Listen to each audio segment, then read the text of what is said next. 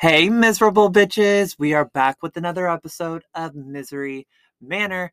My name is Cody. My name is Emily. She's back. And before we get started, make sure you leave your manners at the door.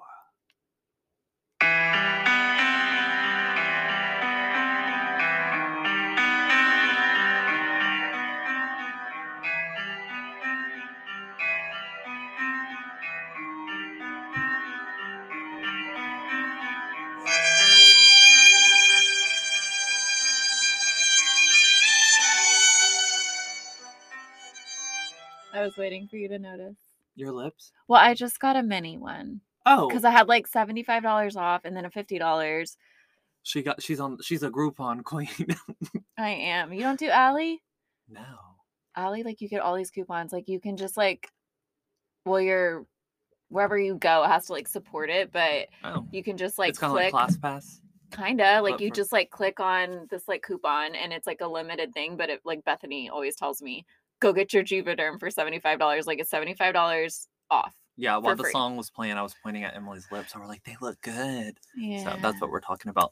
But guys, if you typically fast forward through this intro, don't because we have some announcements to make and you kind of want to listen to these. So um today is March 1st. Me and Emily are actually going to be taking a was it a hiatus? A Yeah. break.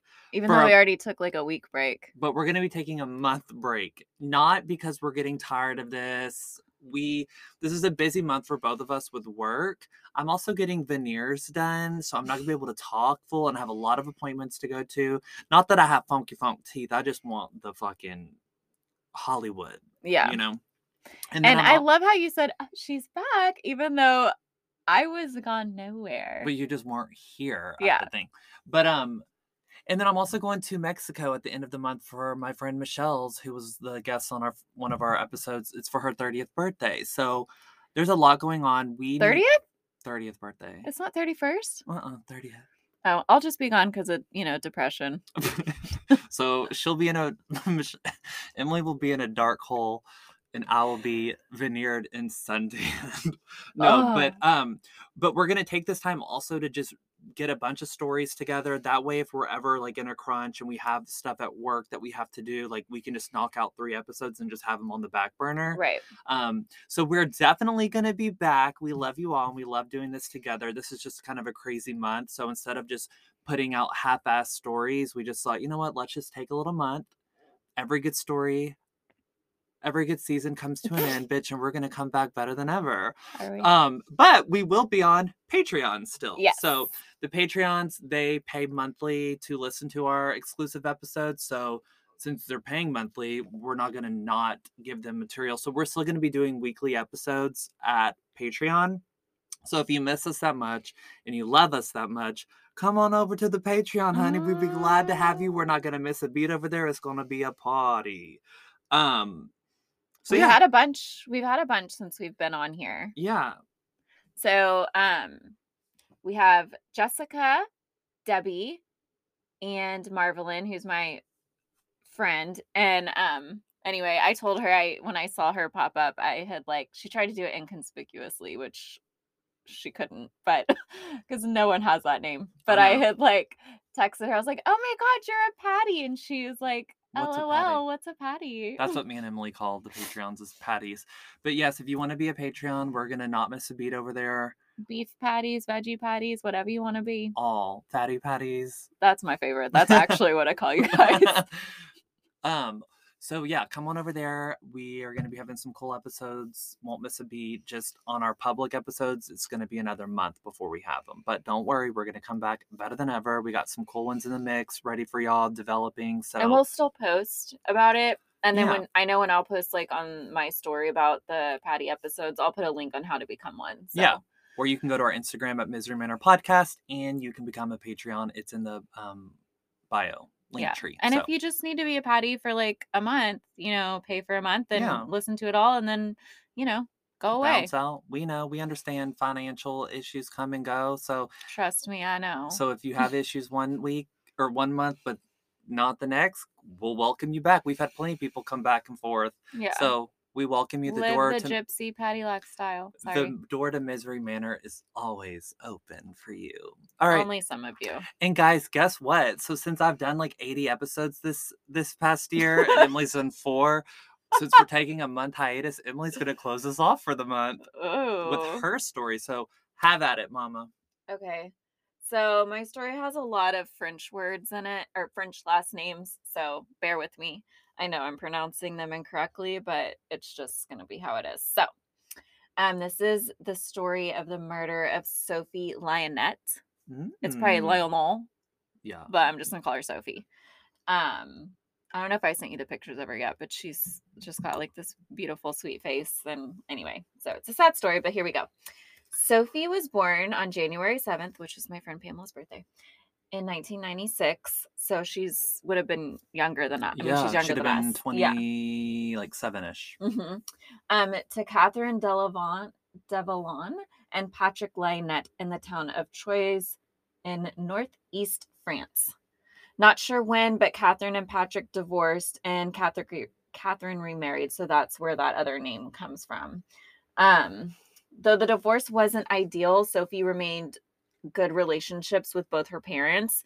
And Sophie had a pretty traditional upbringing, you know, in regard to having like a separated family. But um, she loved reading, she loved ice skating, um, and growing up, she even played the guitar, which I thought was super cool. Um, all right, jack of all trades. yeah. So Sophie was beautiful. She had this long brown hair, green eyes, and in every picture I saw of her, she was smiling. Like she was either smiling or like making goofy faces. She just was like, So she's like a hoot and a half. I got sweet. Yes, to put it in the French way. According to those who knew Sophie, would describe her as a kind and quiet girl with a gentle soul. Sophie loved animals, and her mother, Catherine, said that Sophie was passionate about suffering and injustice of animals and preventing animal cruelty. So she was basically like just a selfless little angel Aw, baby. who yeah. loved animals. Yeah. I had a dream last night that I had three baby potbelly pigs and they followed me Oh. up the stairs to my Mhm. bedroom, but one fell off the stairwell Oh and God. dropped to the sec- to the first floor. and died. and I was like, "Oh my god, you're gonna have to go." I was telling Josh, I was like, "You're gonna have to look over the banister and see," and he was like, "There's guts everywhere," and I was like, "No, it was dead. It's only had two. Oh. I'm so sorry. Okay. So sorry for your dream loss. Um, so Sophie had dreams of working with children, and after completing a vocational course in childcare, she was offered a position as an au pair in London. And as you were asking me earlier, au pair means at par or equal to in French. So this indicated that the oh, yeah. heard- well, so it's like a nanny. Taryn, she calls hers an up pair. Yeah. So what it means is it indicates that the relationship is intended to be one of equals as a member of the family. family and like typically they live like at the the Mhm. the, the home they They're go on treated like- They're treated like a member of the family, Yeah. but they are paid. right exactly So, um, moving to London may have been a bit of a culture shock for Sophie. Troyes, and I don't know if that's how you say it, but that's the place she was from in France. It was really small and quaint. It was a town about 62,000 people. So, I don't even, I can't even really comprehend that. so, um, London was a huge city, which can be overwhelming or even scary for someone who is described as naive, shy, and reserved by family and friends. Despite this, Sophie was excited for the opportunity to explore new places, expand, expand, expand her English, work with children, gain experience for her future career path. Yes, Sophie was nervous and cautious, but wanted to grow outside of her comfort zone. And she was super young, so it's like the time of your life that you kind of do that, you know, Right. early 20s. you're like figuring out yourself who you want to be what you stand for how you want to you know continue down Right. because when you're younger you just kind of listen to your parents hopes and dreams for you and you kind of Right. just go for it but i feel like when i was 20 i was like no i don't really believe in that or like yeah. i'm gonna be my own person so right and so i think her i don't think she necessarily had any issues maybe with her parents like that that i could find but Right. also she was going to be responsible for these children and it was something that she wanted to do as well so you know i think sometimes you kind of like off balance that like excitement of something coming up in life also with like the scary part of it oh for sure so um this is not that long ago. So in January of 2016, the 20 year old Sophie moved to London to pursue her new job as an au pair to the children of Sabrina Coiter. And it could be like Coyol. Sabrina was born in Algeria in 1983, but moved to France as a child. At 19, she met 24 year old Oisem, or Sam, as I'm going to call him, Okay. Muduni in Paris. I like these names, I cannot. Anyway, just as an update, we have Sophie, Sabrina, and Sam. So they're like all The S's. triple S's. So that's why it took me so long when I was writing this. I'd like go back, make sure that I was saying the right S name, and every time I typed Sam, I would type same.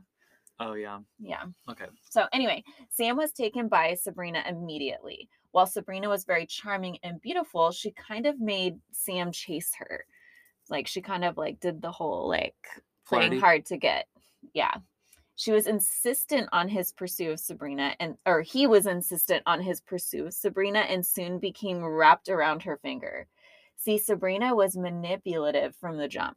She cheated on Sam regularly and early on in their relationship, but always came running back to him and he readily accepted with no questions asked. So it was almost like she was playing on him. You know, was- she was cheating she was cheating on him, but like if anything, he would be coming back to her, right? Mm-hmm. But she did the wrong and then came back to him. Like, will you take me back? And And he, he was always and he was whipped. He was. Is he attractive? no, Oh, she coughed. they neither. how bad neither it was? I mean, neither of them are. And it was weird because I have been looking at pictures of them on my computer and like my laptop and my phone are connected because they're both Macs. And so, or Apple. So I was like looking for a picture of Mari probably the other day. And I was like, who the fuck are those people? And like all the pictures I had saved of them, for some reason, it was just the two of them. The pictures that I saved of them were like saved in my camera roll. okay, I'm excited to see what they look like. I, have mean, a, you're just I gonna have be a like, vision whatever. in my head, so I'm after you're done, I'm gonna look it up and see. So keep going. Yeah, and I think it's also just because of what they did that just makes Well, yeah, so ugly to me. Even if so, someone's hot and they kill somebody, you're now ugly. yes, so mm, sometimes. Interestingly enough, Sabrina, 22, left London in 2005, so not that long before, about like 11 years prior, to become an au pair herself. Sam, he was 27 by this time, he followed her there and got a job in London as a financial analyst at a French bank. Oh, So they were doing well financially. Sabrina Mhm. eventually left her job as an au pair and became a fashion designer and makeup artist. And like neighbors were later to say that, like, because you'll kind of see, like, they were kind of shitty neighbors, but like they said she was always like super glamorous and dressed up. like n- beat for the every day. gods, like a drag Yes, queen. yes. Yes. That'd be probably one of my friends. Yes. So they rented a flat for 900,000 euros, which is $900,056 and 44 $8. How do yeah, I was gonna say because it's not. They're not No, that- nine hundred fifty-six thousand four hundred forty-eight dollars. It's Yeah. more. no, I know they're not. Euros and dollars aren't that off. Yeah. Oh, yeah. Yeah. So it was It's a almost lot. a million dollars. Basically, in Southfields, a district southwest of London, located within the borough of Wandsworth, whatever that. But There's just so many like descriptions in London. I'm like, you're from here and here. Like, I just, it's too Right. much. So at the time of this story, Sabrina had two children, boys. They were ages eight and four. There isn't a ton of information on the boys or who their fathers were, but well, there is of one of them. But from the article that I got most of my information from, stated that at least one of the boys was from a previous relationship of Sabrina's, the youngest being the child of her ex boyfriend, Mark Walton. And Mark plays a huge role in this story. So we need to remember Mark. Remember Mark. Sabrina and Sam were described as antisocial and odd by their neighbors. They had no consideration for those living around them and were unfriendly. Apparently, they were often late on rent and they like left their trash bins outside. They would park in people's like in front of like their driveways and stuff. Kind of like when I tried to come here and there was a Yeah. moving van parked behind my car. Ew, I hate inconsiderate neighbors. Yeah, they like just had total disregard for those that were living around them. Which like also I can't that's like one of my biggest pet peeves is when people like treat the area they're living in like shit, but like that's a reflection of like what like she was always like glamorous and beautiful. Wouldn't wouldn't you want to like take your garbage in and not like live around garbage? I know, right? Like I just don't understand. So anyway, so she took care of herself, not anything around her. pretty much. But I think she was also like really spoiled. So Working for Sabrina and Sam as an au pair was new to Sophie. She had never been an au pair before. Plus, she was in a different country. Daunting, yes, but again, something Sophie was excited for. The kids immediately took to Sophie, and Sophie made friends with fellow nannies in the area, but that was the extent of anything that I like. She just like the assumed, like, just fell into her role and was comfortable. Sophie was happy. She called her mother regularly and spoke to her about how happy she was. She told her mom that she and Sabrina got along well and that they would even like sit and chat over tea and that Sabrina even gave Sophie a makeover at one point. Like Oh, like redid her hair and makeup because like you know she loved hair and makeup but that's what she used to do so this was just the beginning of her job though and also very short-lived because soon things took a very bizarre and deadly turn so remember mark walton hmm okay sabrina's ex-boyfriend and the father to her youngest child sabrina had what can only be described as an unhealthy obsession with mark talk murder with me is a podcast and i got basically like all my information from her. She's really great. Um, but she explains her obsession with him as baffling and unfathomable. And I just couldn't really think of another way to describe it. She described it perfectly. So um this part sounds like I'm going to kind of like go off track, but hmm I need to give some background on Mark. Mark was a founding member of the band Boyzone. Boyzone was an Irish boy band in the early 90s. Apparently, Mark was only a part of the band for a short time, like about a year, and then he was kicked out by his bandmates. Okay. After that, they ended up becoming super popular in the UK, blah, blah, blah, without Mark. Though, Mark continued to work in the music industry and ended up in Los Angeles, where he was at the time of the story. So I don't know if that's why like Sabrina was attracted to him because he had been almost famous. I don't know, but Maybe she just is like a little band, like a little uh, groupie. groupie. That's what it is. I don't know. Cut so my life into pieces. Did you get that? this is my last friends. did you get that Instagram thing I sent you of that? No. Do you well, not you send me a lot, and I don't look at them. I hate you. Sabrina and Mark were in a relationship from 2011 to 2013, and Sophie began to work for Sabrina and Sam only a few years later in 2016. Several months into her au pair position, because remember this, the little boy is only like four. Four. Yeah. So Sabrina began displaying delusional behavior. Sabrina believed that Sophie and Mark were conspiring together against Sabrina and her family, that they were planning to hurt them. The 21 year old French au pair had never known, seen, or even met Mark Walton. It is believed that Mark and Sabrina experienced a terrible breakup and that Sabrina feared he may try to take their son away from her, which, like, I get that's like upsetting, whatever, but like, why would you act crazy? How do you Mhm. think that would be in your benefit? Right. So, are you ready for some insanity? This is of probably course, like that's why I'm here, baby. the crazy part of my story. Okay, it's not as crazy as the shit you find, but Sabrina would call Mark and accuse him of sexually abusing her cat. Yeah. Using- Delusion, honey. oh, just wait. So, um, using black magic against her and hiring a helicopter to fly around her home to spy on her and her family. Sabrina didn't have a cat. Also, when I read this, it almost made me sad for her. Um, well, because there's some severe mental. exactly. Like I'm on. wondering like how far gone she was. Right. Because I don't even know how I put it in here, but it's like absurdly wild to comprehend someone accusing like someone you once loved of something like that, like the father of your child. Especially when you don't have a cat. that and like th- all three of those things are so vastly Far-fetched. different. Yeah. Yes, it's very strange. So Sabrina took it steps further though, going to the police about Walton. I'm not sure what her accusations were like that she told the police, but I'm assuming and keep in mind he's in LA and she's in London. London. Mhm. So they were just kind of like cool. Um but the police did come back to her with evidence that they had of a face a fake Facebook account that Sabrina created to taunt and harass Mark, mainly about him being a pedophile. which she probably made up too. Yes, she did. Because That's that would probably- defamation of character, Mhm. and that's like the worst thing you can call somebody. Not the worst, but like that's a that's a big allegation. Also, when you're like, if she's afraid that he's gonna take her child away or something like They're that. be like, no, he's a mm-hmm. pedophile, so Right. no, he can't have him. Yeah. So these are the accusations she had against Sabrina. No, Sophie. See, I told you.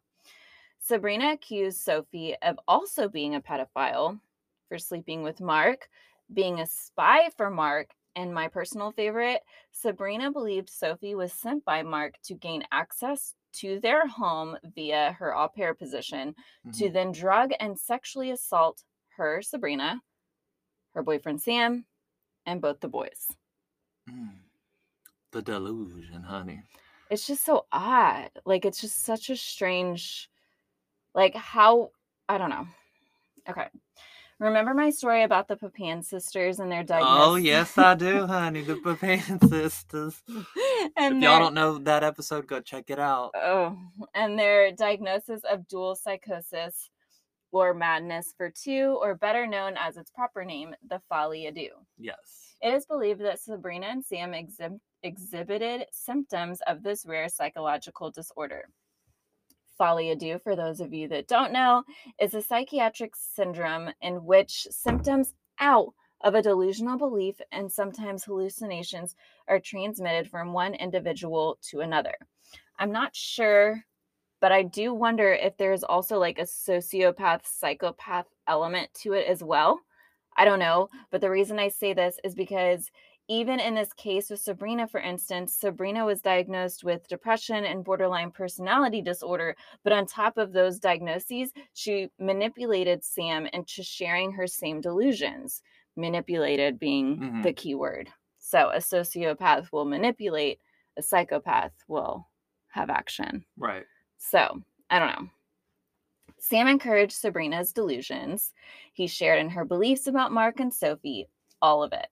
He never questioned the insanity of her accusations. Sam was later assessed, and it was found that he exhibited no mental issues, but that he genuinely did believe Sabrina. So, he was just dumb. Yeah, and he's just he's mesmerized by her. So whatever she said, he was like, "All right, yeah, that's yeah truth." yeah so now at first when sabrina, began to abuse sophie sam would just leave the house. He wouldn't partake in it but it wouldn't take long before he began to participate in the violent abuse against her. This was after sabrina told sam that sophie was helping mark come into their home so that he could rape sam. The boy, sam is her boyfriend. boyfriend, yes. so that's when he started to like actually physically abuse her as well. Oh, So it took her being like, oh, well, she's here because Mark wants her to rape you. right. Huh? All of these people are kind of, yeah, Okay. So Sophie was quiet to begin with, as there was a slight language barrier, but members of the Southfields community um, would say that Sophie was shy, yes, but in the months leading to her murder, she was uncomfortably reserved. Michael Cromer was a local business owner. He had actually been in talks with Sabrina and Sam about going into business together with them. Um, Michael owned a fish and chip restaurant where Sophie would sometimes join Sabrina and Sam, but she never spoke when she was there. And what I read didn't ever mention the children going with them. So I'm wondering, like, why wouldn't Sophie be with them? Why weren't like were they there, or was was it already at the point where like they weren't able to be with Sophie? Because like, why would you leave your children with someone if you Mhm. think that they're gonna be raped by them? right. Which adds to their delusion. Right. Uh, so exactly. So there were a few times that Sophie actually did go to the restaurant alone and she was visibly upset. So Michael finally asked her like, "Why are you so upset? Like what's happening? Is there something wrong?" Da, da, da. And she just said, you know, that her mother was ill, that she missed her and like, you know, her being like a country away or whatever. She was just that's why she was upset. So, She was playing it off on that. right. And I don't think her mom was sick. So, Probably not. yeah. So people's question is why didn't Sophie leave her abusers?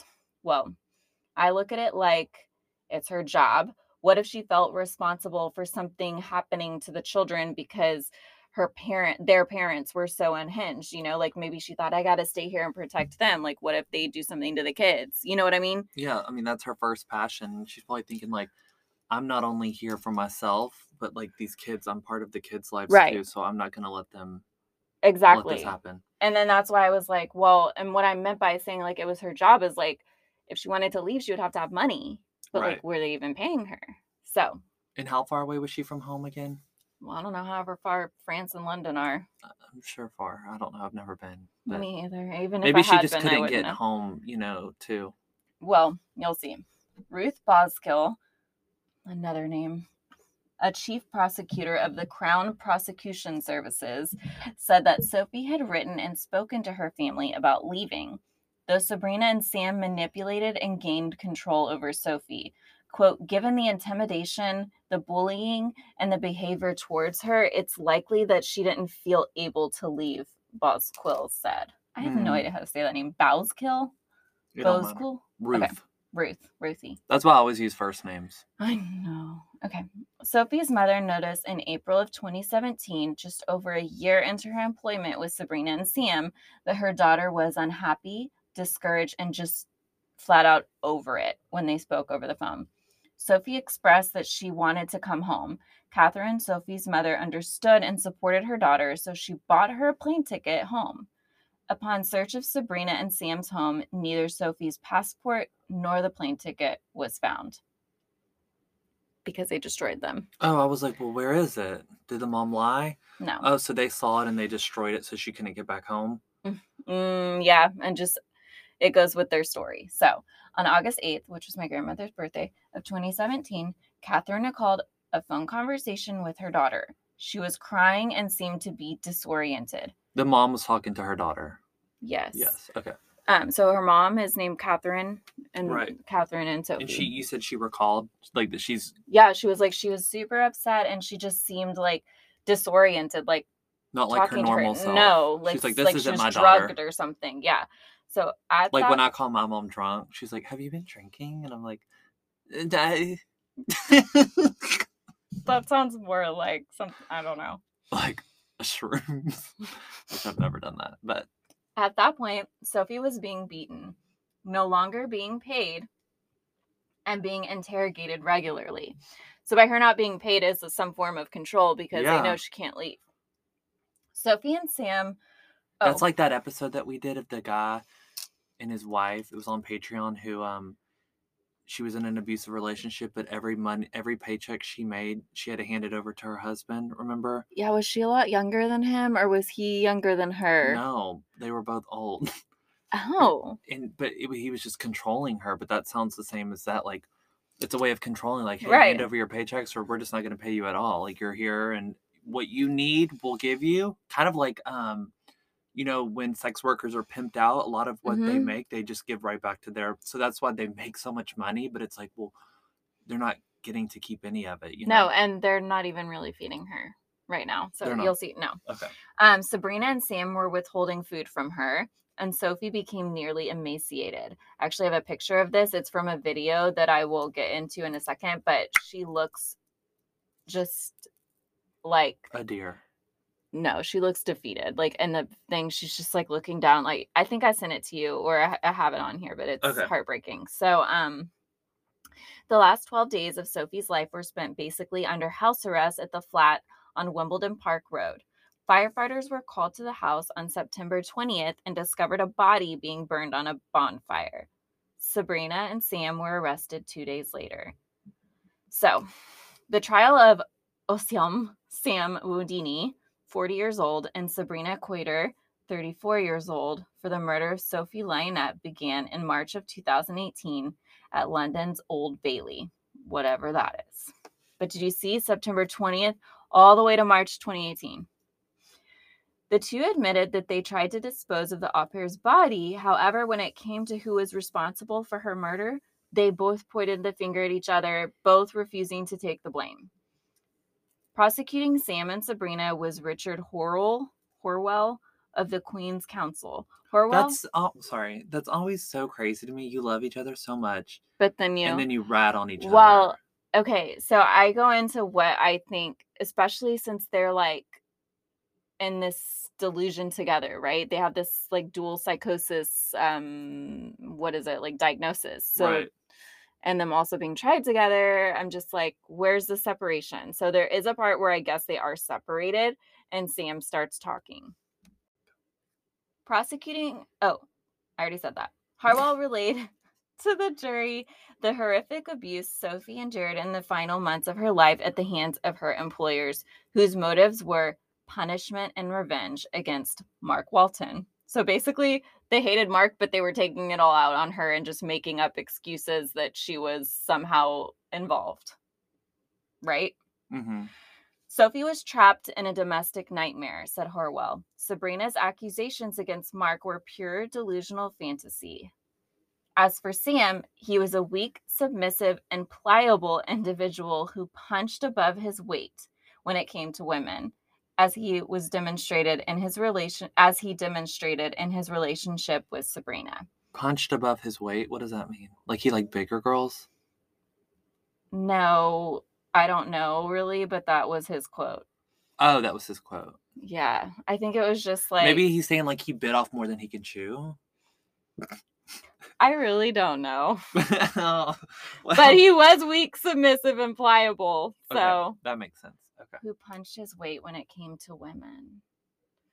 I Maybe really like know. a controlling thing is what it sounds like. If you know, let us know. Yeah, please, because it's the weirdest freaking phrase ever. Okay, Sophie's parents and stepfather traveled to London to attend the trial. Horwell spoke of how the naive and shy Sophie was unable to defend herself against a manipulative and abusive person like Sabrina. Sophie was not only young, but also, we suggest, naive and particularly vulnerable, and this made her an easy target for abuse and exploitation.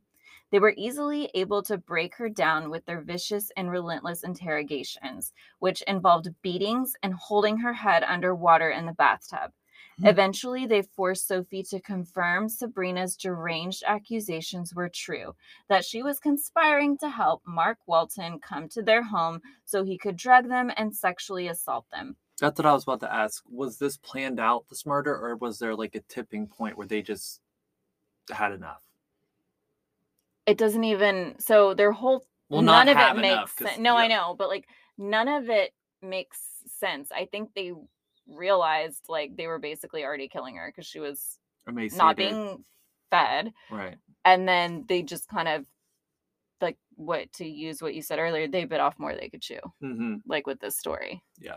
So um they threatened her with rape, violence, and prison if she did not confess. Prison. Mm-hmm. So here's the video. A video taken on Sept- uh, September 18th, 2017, of Sophie confessing was shown to the jury. So they recorded her saying, like, yes, I'm colluding with Mark and um, we're trying to drug you guys and rape you. Oh. Yeah.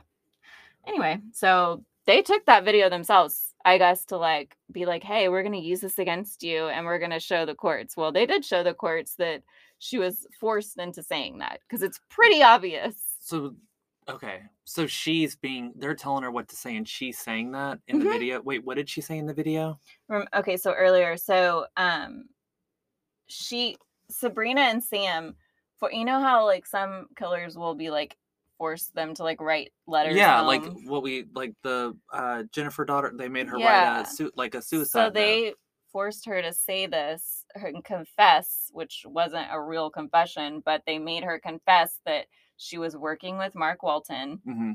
to break into this family's home, drug them, rape them, abuse them, whatever. Okay. But they recorded her saying that. Right. And they could tell, these people can tell that this was Oh forced. yeah. She was And held- this is when she was like super thin and like I think she I mean she's just like saying it. Like right. it's and they're probably thinking, and you're scared of her. Like, how did this, you know, yeah. she's emaciated and It- that's exactly what he says. He says in it, she this is how um how Horwell describes it. In it, she is emaciated and looks completely broken. Shortly after the video was taken, Sophie was dead. Mm, So she didn't die long after that. And like I don't know if people know what emaciated means, but it's basically skin and bones. it's when I think of emaciated, I think of the Holocaust. Yep.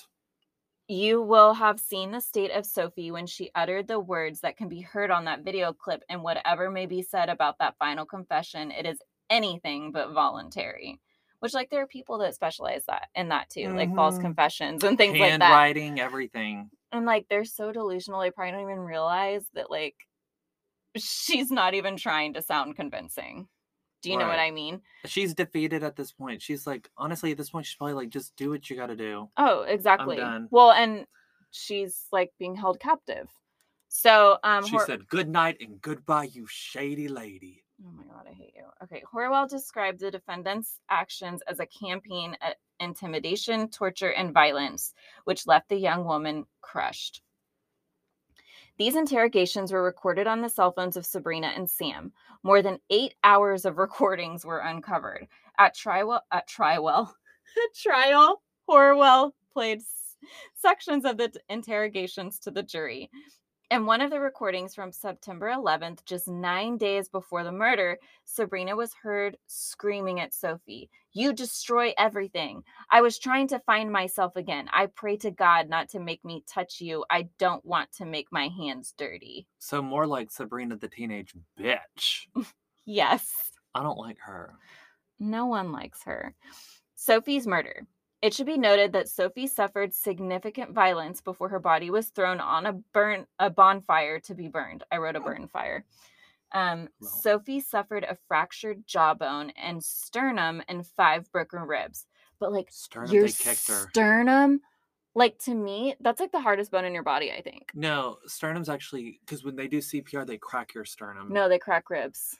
We've had this conversation on here before, and they Oh. don't do it on purpose. It just happens. Your Right. sternum, I think, that's when you know it's like good. Oh my god. Anyway, I can't even like imagine like even being like kicked or punched there. Like it would just knock the breath out of you. Well, and like when she's so little, like oh, it just like it gives me chills. But but yours. Should we try it real quick and see? Like I hate you. See what if it's the hardest bone in the body? it says, the sternum or your breastbone is a strong bone. It usually, that's all it says. So I'm sure it's, yeah, it's pretty strong. I guess. Well, it was fractured, which means it was broke. Sophie was placed on the bonfire, which really was just a barbecue pit. Uh, it was mm. literally like a barbecue pit to disguise or cover up her. mur- Yeah, we'll just wait. They were cooking chicken in the pit next to that barbecue pit to distract from her burning corpse. Mm, but that smell was. Love that chicken from Papa. The fire was put out, and then the burnt debris where they did find her part, like um her glasses and partial of the passport. Not the glasses. For some reason, when somebody dies with glasses or just has glasses, I naturally just want to hug them because I'm like, they just, not you, but like, if I see somebody eating at a food court and they have glasses on, I want to go eat with them. when the fuck are you in a food court? I don't know, but like, that's just my Okay. imagination. The fire was put out, and then the burnt debris was turned over with a spade.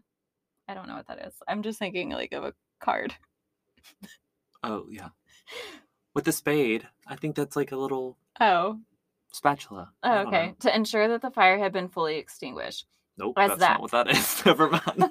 As the ash was turned, the remains of Sophie started to appear.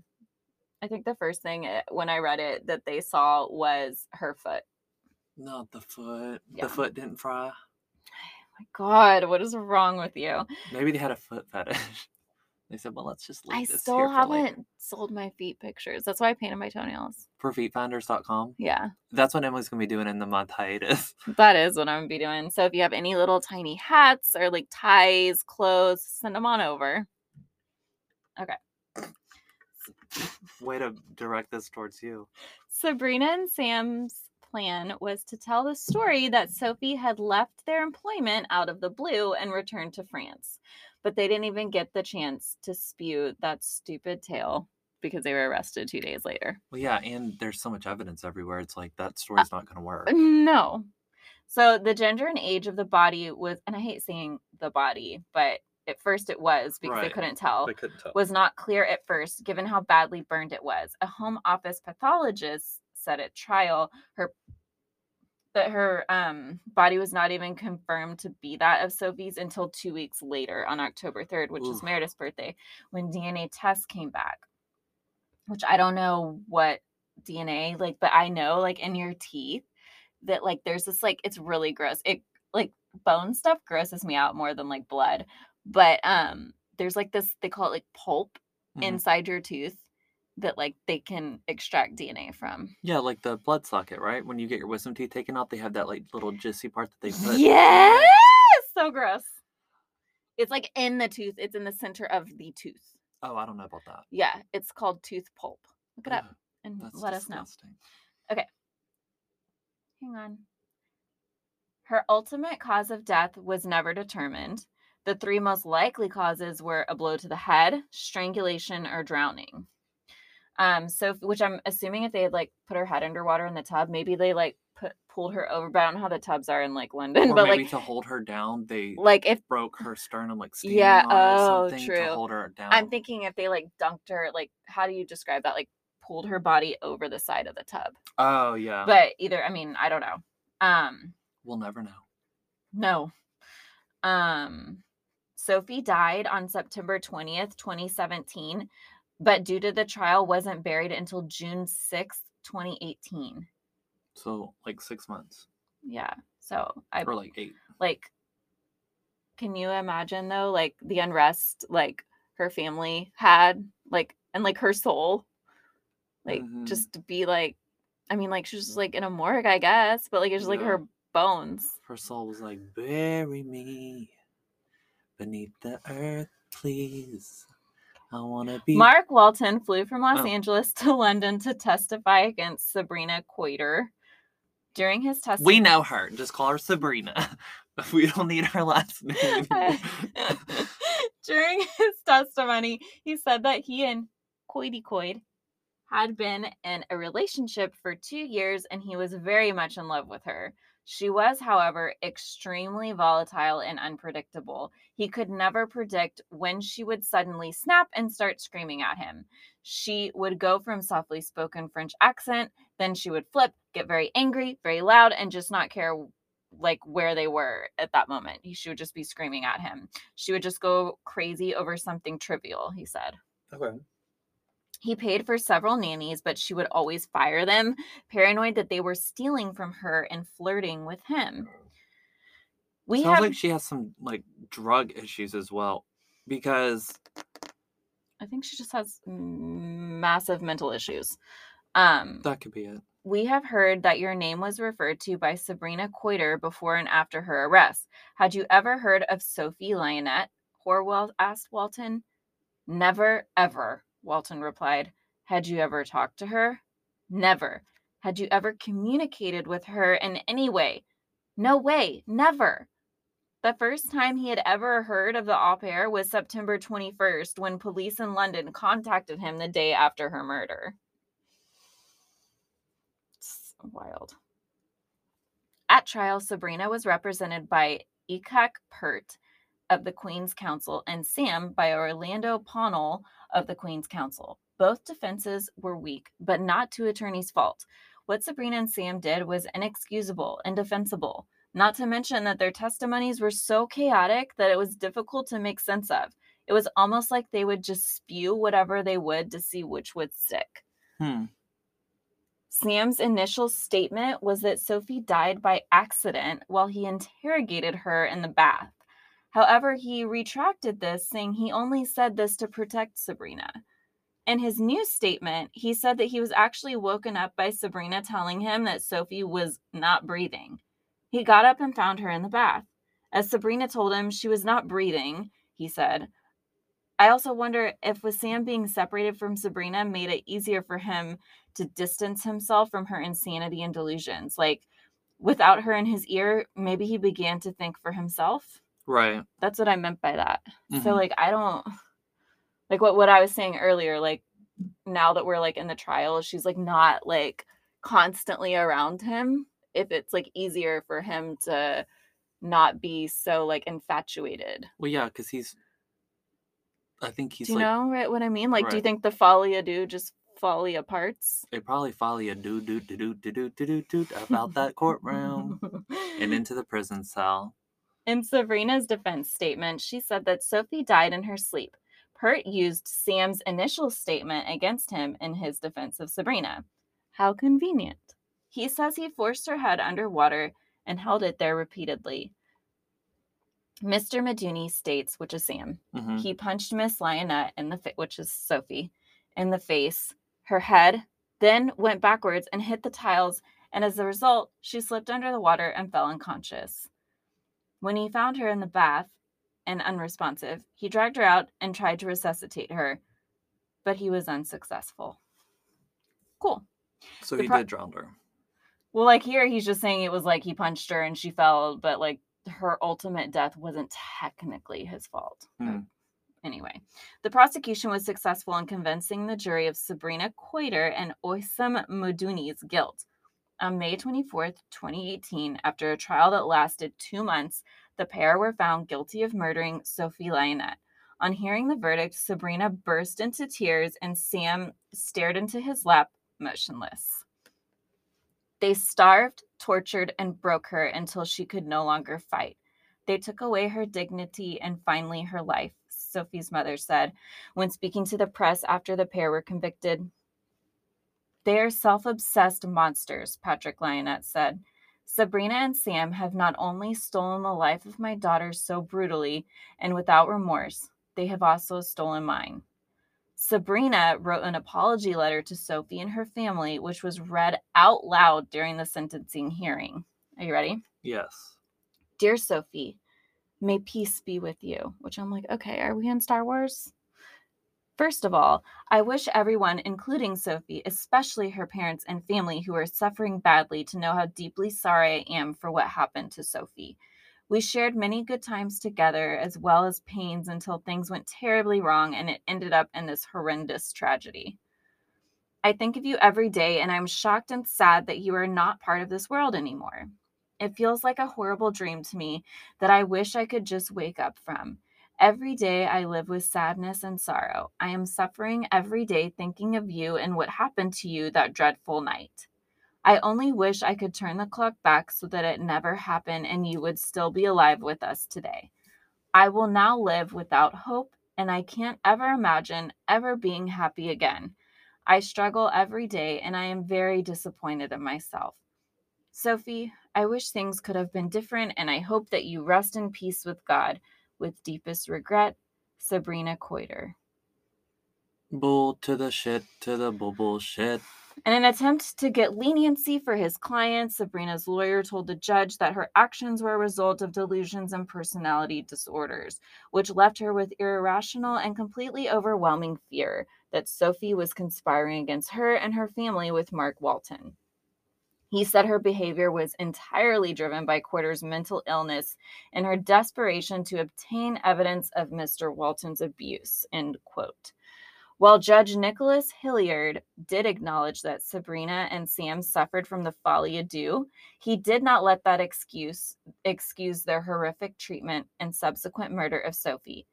Making eye contact with them both, Judge Hilliard said, You were both involved in torturing Sophie in the bath in the lead up to her death and making her think she would drown unless you gave her information you wanted, which was not in her power to give because it did not exist. The suffering and the torture you put her through before her death was prolonged and without pity. So, see, they did this after she already confessed on video, and they still, like, were drowning her and asking her, This is because you're working for Mark, and like, And Like, like, now they're I- in some bad action movie or Right. something. It's wild. it's the delusion, honey. So, addressing only Sabrina, Judge Hilliard said that her motivations were to see Sophie and Mark suffer for no justifiable reason. He finished by saying, I do not think you thought for one moment you were acting lawfully.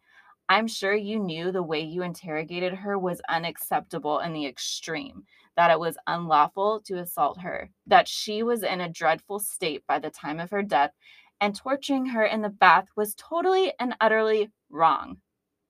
Sabrina Kouider and Sam Aduni were both sentenced to life in prison to serve a minimum of 30 years, which is not enough. Did they um like cry a lot in court? No, They were not very remorseful. no. Okay. No one, no God. They all they did was play the uh, blame game. He was a little bit more remorseful though, because he wrote that letter. No, she wrote that letter. Oh yeah, she wrote that letter. Sorry. she was that was all a lie.